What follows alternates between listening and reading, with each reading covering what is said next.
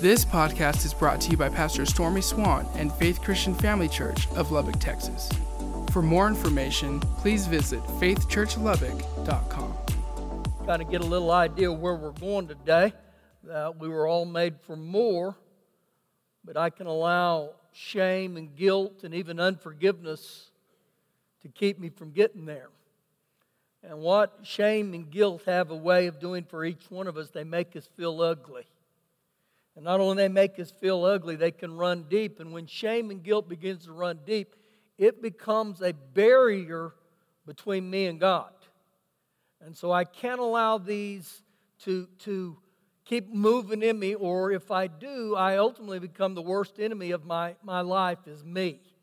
So turn with me the book of Matthew, chapter 22. Matthew chapter 22. And what I found about us as human beings, we're all very similar. None of us are flawless. Every one of us in this room have done things that would classify as shameful and guilt. And so, again, we're going to hit the scriptures today just to give you an insight about how to get set free. So, we begin in Matthew 22, verse 34. But when the Pharisees heard that it had silenced the Sadducees, they gathered together. Now, you can read the previous verses, it'll tell or explain what that was about. Then one of them, a lawyer or a religious expert, asked him a question, testing him and saying, Teacher, which is the great commandment in the law? Now, the law that they had was regulations and rules, and there was over 600 of them. So this religious leader here, he's literally breaking them down, and he said, Teacher, tell me what's the granddaddy of them all? And so Jesus says in verse 37 You shall love the Lord your God with all your heart, with all your soul, and with all your mind. Everything within you, you're to love God. This is the first and the great commandment. And the second is like it you shall love your neighbor as yourself. On these two commandments hang all the law and the prophet. On these two commandments, everything in the law and the prophets is summed up in these two. All 600 plus rules and regulations. They're summed up in one word love. We're to love God and we're to love our neighbor in a twofold meaning.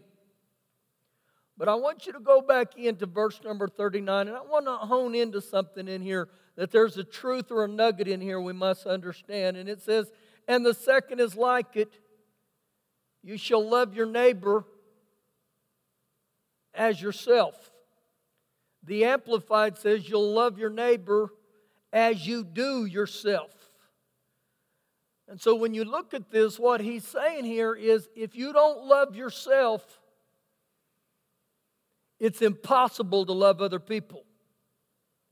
And when we talk about loving ourselves, it's not in an arrogant or selfish or in a better than thou way. But to love myself is to learn to, to base my love on what God says about me. Now, in Psalm 139, it says this that God wonderfully and fearfully and He skillfully created every one of us in this room. So, to help you out with that a little bit, God doesn't make any junk. So, my past sins, my past failures, my past guilt and my shame, they try to keep me from moving in this area. But when I begin to live by the Word of God, it helps me to have a, a, a healthy self image, a healthy self esteem. And every one of us, where we like it or not, we have a self portrait of ourselves, how we view ourselves. And oftentimes, the way we view ourselves or the image we have ourselves is not healthy. But the only way I have a self image is I begin to see myself the same way God sees me. And it's very important because many people, if we are true about how I see myself, will say stuff, I like me or I dislike me. But again, I cannot give away what I don't have. And so if I was asked you to write now, do you like you or do you dislike you? It could ultimately mean maybe you need an extreme makeover. Maybe you need to start seeing yourself how God sees you. Because the enemy will try to ink every one of us with things we've done in the past. He'll try to write on your heart the very shame and guilt you have. And if I allow him to, it will, it will disrupt my destiny that he has for me. And ultimately, all I do through this thing called life is I limp. I never fully live like God desires me to. And so we're going to help you today biblically to begin to change that. So turn with me to the book of, of uh, Romans, chapter 12. Romans chapter 12. Now, you begin to find out that oftentimes the healing process begins with the forgiveness of other people, but today a healing process will begin when I learn to forgive myself. Now, I'm going to read here in Romans chapter 12, verse 1 and 2. And when we begin to break down both of these verses, in each verse, there will be a nugget in here that if I'll get a hold of what the BIBLE says today, it'll change me. It'll change the way I see myself and it'll change the way I view myself. So we begin in Romans 12, verse number 1. I beseech you, or I urge you, therefore, brethren, sons and daughters of God, born again, new creation realities, by the mercies of God or by God's mercy, that you present your bodies a living sacrifice now, remember in the Old Testament, when they would come into the temple, they would have to offer animals as sacrifices. Not here. He specifically says we are to offer ourselves as living sacrifices. We should offer our bodies or all that we are as a sacrifice day by day by day by day and you may ask, uh, how do we do that? Well, keep reading. That you are holy, that you are devoted, that you are consecrated or purified, acceptable or pleasing to God, which is your reasonable service. Now, that word reason literally means to pertain to reason here, and it's a rational response to God's mercies. At the end of that verse, where it says, You are to present your bodies as acceptable to God, which is your reasonable service, the Amplified says it this way and your spiritual worship. So, what I am to sacrifice to Father God is my worship. When I begin to worship God, it will begin to change me. If you worship God from your heart, you're going to come into the presence of God. And when I come into the presence of God through worship, I'm going to be changed. The Bible's very clear that God inhabits the praises of his people. So when I come into worship and I praise God, man, God shows up. And when God shows up, not only does he get blessed by my worship, I get changed. You're going to be changed. Now, listen to some of these passages of scripture here. And I believe they'll help identify how we can worship. Psalms 47 1 says, Clap your hands, shout unto God with a voice of triumph. Now, you may have never realized this. That's a form of worship. Many people, when they attend church, some will say, I never grew up in a church where we clapped our hands. Well, if you study the Bible, that's a form of worship. Even if you don't clap on beat. Pastor. Our praise and worship team will tell you it is cruel and usual punishment for them to have to stand right here because I think I'm the clap director. But they said, Our drummers will tell you, we can't even look at you. We get so far off the key. Well, I, I clap to a different beat. But oh, God enjoys it. So I shout unto God with a voice of triumph. Come in here and lift your voices. That's a form of worship. Listen to this next one Psalms 134, verses 1 and 2. Bless the Lord, all you servants of the Lord Lift up your hands in the sanctuary.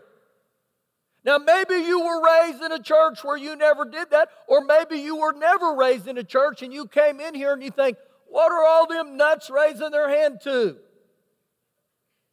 Raise your hands in the sanctuary, right here in the house of God. You know, raising my hands is a form of worship. And when you look at what I'm doing, to a degree, you know what it's saying? Father God, funnel everything that you have right into my heart.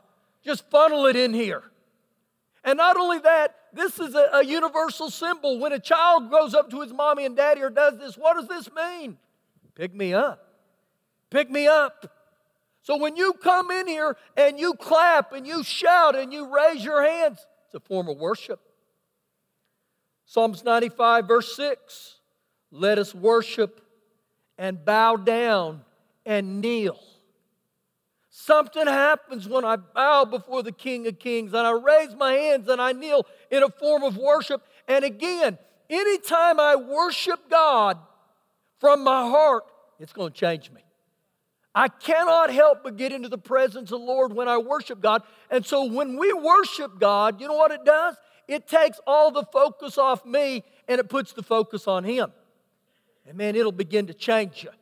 Worship God. You are a living sacrifice day by day by day. That means in your car, that means in the shower. Worship God. That's the first one. The second one, Romans chapter 12, verse 2. And do not be conformed to this world. Don't allow this world to mold you, to shape you. The, the behaviors and customs of this world. One translation says, for the world is, it's this godless system this godless system that goes against the flow to God.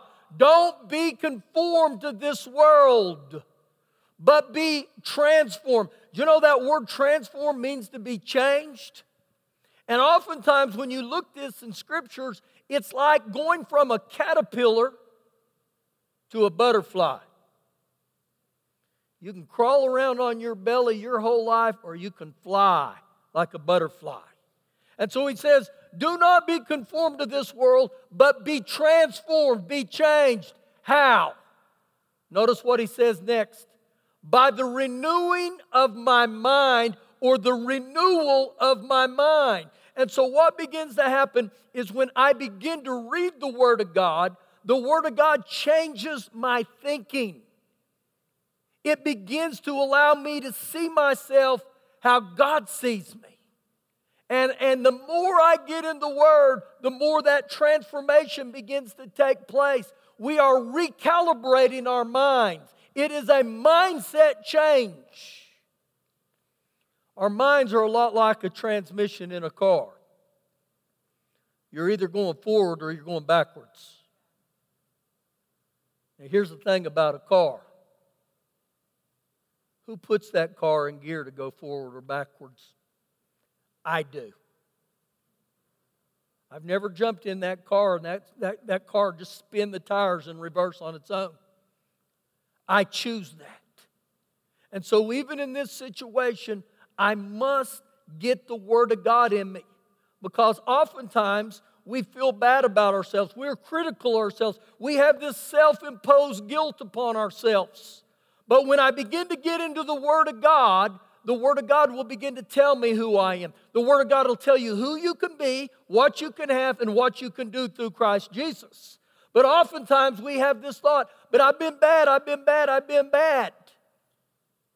You know, in Colossians chapter 1, verse 12, it says, The Lord has qualified you to be a partaker of the inheritance in light. You have an inheritance. But if I don't get into the Word of God and find out what my inheritance is, I never get to that place. Proverbs 23 7 says this As a man thinketh, so is he.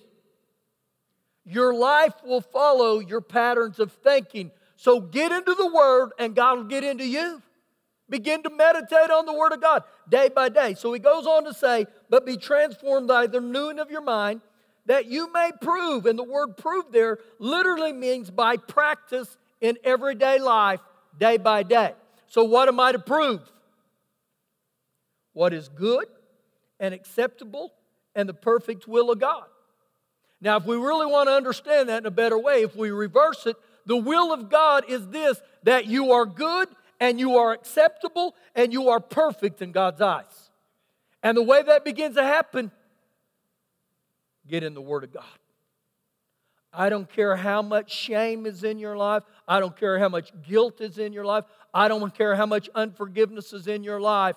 I've got to get into the Word of God. And when you begin to get into the Word of God, God will change you. So you see two areas you want to see change praise and worship God from your heart. And number two, get into the Word. Now, for time's sake, in the book of Luke, chapter 10, verses 38 through 42, there's two sisters Martha and Mary. And if you study the story, Martha's busy. Martha's busy, busy, busy, busy. She's doing, doing, doing, doing. And she gets mad at her sister Mary and she said, Jesus, go in there and get after her. She doesn't want to help to do anything. And Jesus says to Martha, the Stormy Swann paraphrased editions, Martha, got to chill, girl. chill. You're all goofed up. And he specifically says this Mary's found the good part. And you know what the good part is, he said? She sits at my feet and hears my word.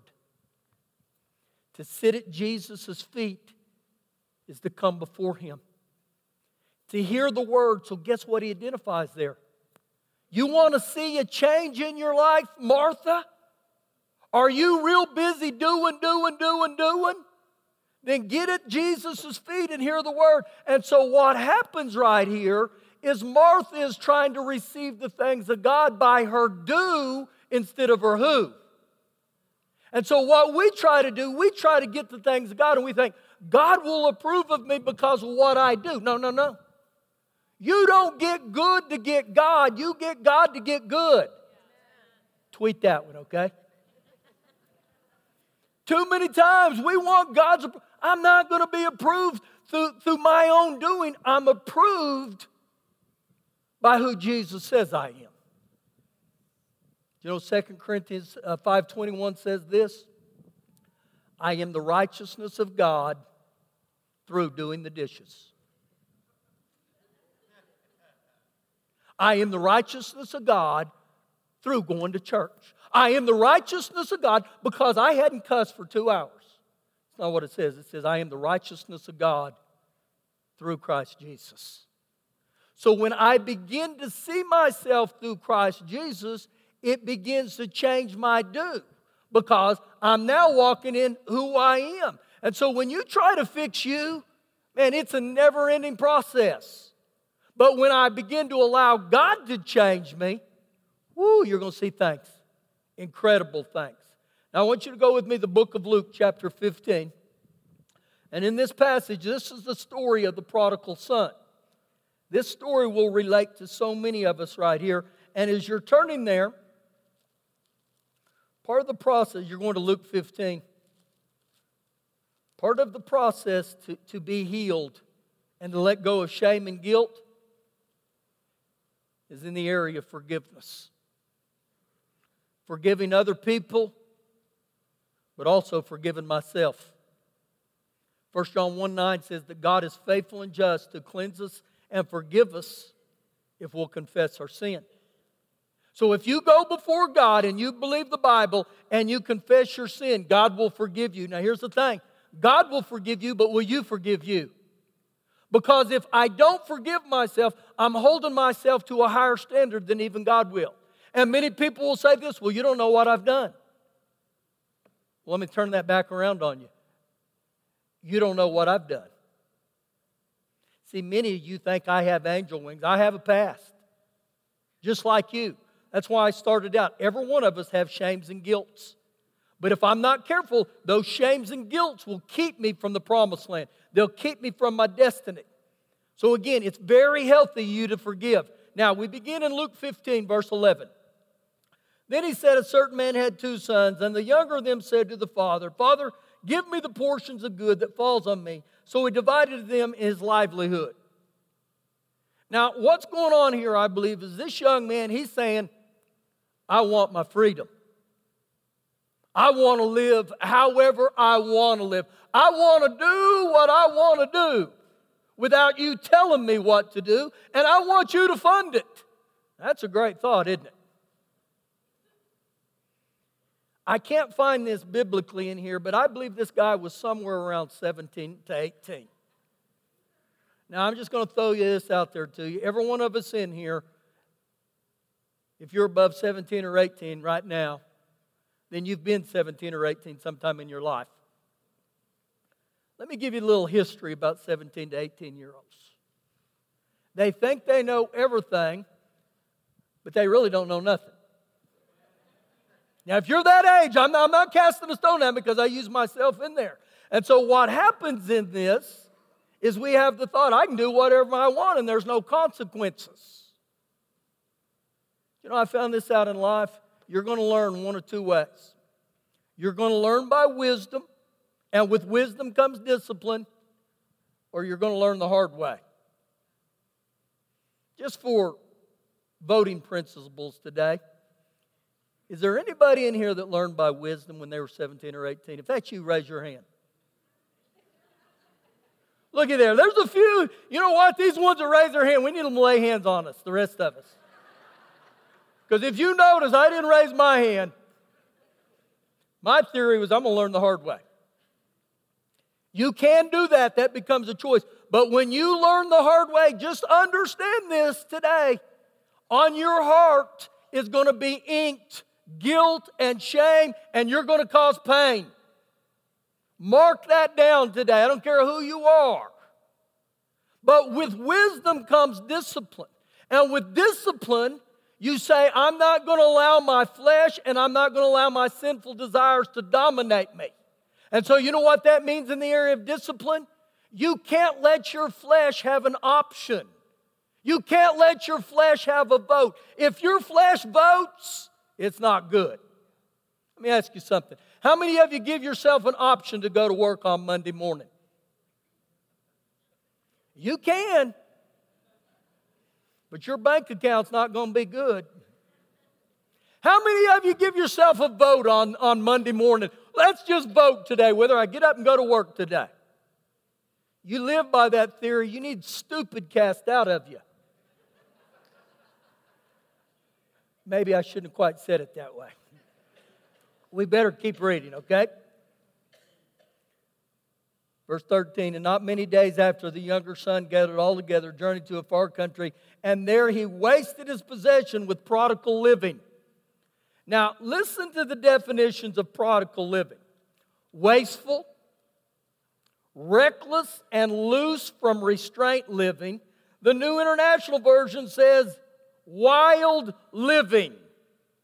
Now, this is what this young guy goes to. He goes to wild living here.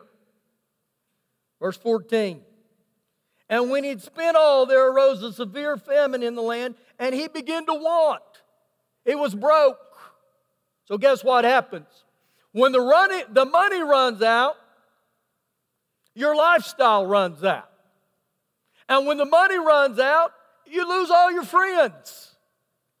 And so, this is what's happening to him. But Guess why? He was a, he was a product of his own choices. Verse 15. Then he went and joined himself to a citizen of that country, and he sent him into his fields to feed the pigs. And he would gladly have filled his stomach with the pods that the swine ate, and no one gave him anything. Now, what this begins to reveal is he's going to the bottom of the barrel. His life is rapidly going this way. He's downgraded himself so bad. And understand this when we read through this, oftentimes we don't get the true meaning. But understand, he was a Hebrew boy or he was a Jewish boy. For a Jewish boy to go to work for a Gentile, number one, this was a no no. You didn't go to work for them, but how far down he had gone, he started eating the pig slops. He was hanging around with the pigs. Now, if you look at a Jew's life, they stay away from those pigs. They don't know what they're missing. I kind of like them. I kind of like bacon. I kind of like pork ribs. That's beyond the story. Okay. And so this is how far down it goes. This is how bad shape he is in. Keep reading how things begin to, to, to take progress here, I believe. But when he came to himself, he came to his senses. He said, How many of my father's hired servants have bread enough and to spare, and I perish with hunger? Now you begin to see his heart begin to change. And, and within this young, arrogant boy, he's broken. He's alone and he's hungry. And to a degree, you almost hear him saying, I, I don't know that I'll be allowed to come home. I wonder if I can go back home. Verse 18. I. Now watch the eyes in here. I will arise and go to my father's house, and I will say to him, Father, I have sinned against heaven and before you. And so, literally, you know what he's doing? He said, I'm going to go back and I'm going to repent and I'm going to ask Father God to forgive me. Now, you begin to see, hear his words and what he's saying. And he goes on to say in verse 19, And I am no longer worthy to be called your son. Make me like one of your hired servants. Now, if you'll catch that in there, he, he says, I'm going to repent, I'm going to go back to my father, but I'm no longer to be worthy to be called a son or a daughter. I'm only now a servant. But I don't believe that's the way God wants to see us. But that's the way he saw himself. He didn't see himself as a son. Verse number 20. So he arose and he came to his father. Now I want to highlight this right here. He arose and he came to the Father. The Father didn't make him do that. And the Father won't make you do that. But something happens when I yield to the Father and I willingly come to Him, when I willingly come home. And so he goes to the Father. But then he was still a great way off his father saw him and he had compassion on him. And he ran and fell on his neck and he kissed him. I want you to picture this. Here's this son who I believe is embarrassed, he's guilted, he's shamed, and he's wondering if I go home, will the father receive me? Will he look at me and say, Stupid, you made your own bed, now sleep in it? But as he goes home, you begin to see the patience of Father God. And that's toward every one of us in this room. God is patient, but also you see his mercy and grace. And so when the Father saw him from a distance, it said the Father ran at him, ran toward him, charged him. Now I want you to picture this because if you're eaten up with guilt and shame today toward yourself, understand when you make the move to go back to God, God runs at you. And not only does he run at you, He's going to form tackle you. He's going to dog pile or dog pile on you. And he's going to hug you and he's going to kiss you and he's going to have compassion for you. God is not a God who stiff arms us. God is not a God who says, I don't want you. And so this son, he goes all the way back to Father God. And guess what? This shows God forgave him but will you forgive yourself? Verse 21. And the son said to him, Father, I have sinned against heaven and in your sight, and I'm no longer worthy to be called your son. You hear this? The father's hugging me and he says, I'm no longer worthy to be your son. I'm no longer worthy to be called your daughter. You know what the world says? You know what religious says? Shame on you. Shame on you. You're a bad person. You're no good. But you know what Jesus says? Shame on me. Jesus says, all the shame and the guilt and the unforgiveness you have for you, just put it on me. And see, a lot of times when we see that Jesus died on the cross, not only did he die for your sins, he took your guilt and your shame. And Jesus says, Put it all on me, give it all on me. But again, the devil will try to say, Oh, God would never accept you, all the bad things you've done. Again, none of us in this room are flawless. Every one of us in this room have some prodigal within us. But in 2 Corinthians chapter 5 verse 17 it says if any man be in Christ he's a new creation. Behold old things have passed away. All things have become new.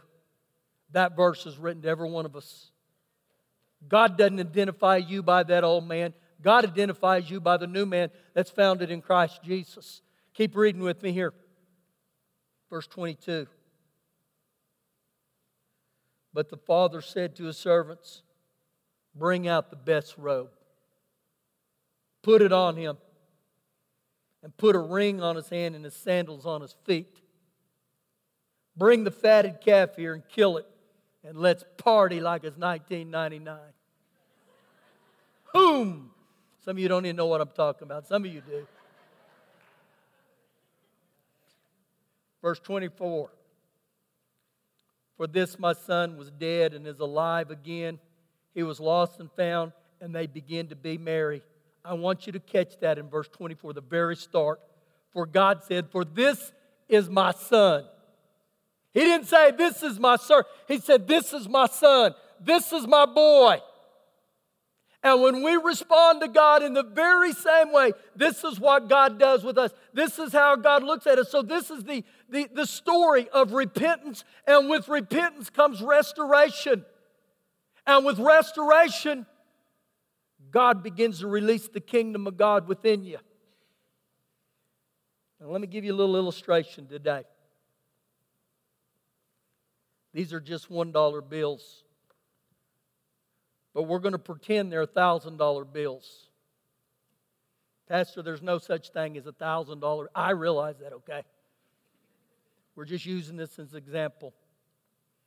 So just say this was a $1,000 bill. And if I came down here and look, it's crisp, it's perfect, nothing's wrong with it. And I said, Who wants this today? Every one of us in here would want it. We'd say, Give it to me right now. But I've got this one, and it's all wadded up, and it's folded up, and it's all wrinkled and crinkled, and it's in my pocket, and I pull it out and I say, Who wants this thousand dollar bill today? Everybody in here would want it. But let's go a step further. What if it was all wrinkled and folded up, looked horrible, and I threw it on the ground? I stomped on it, kicked it around a little, spit on it a little. And I said, Who in here would want this thousand dollar bill? Every one of us in here would want it. Why? Because no matter how it looks and no matter how long it's been kicked around, drug around, and spit on, it still's never lost its value. It's still worth the thousand dollar bill.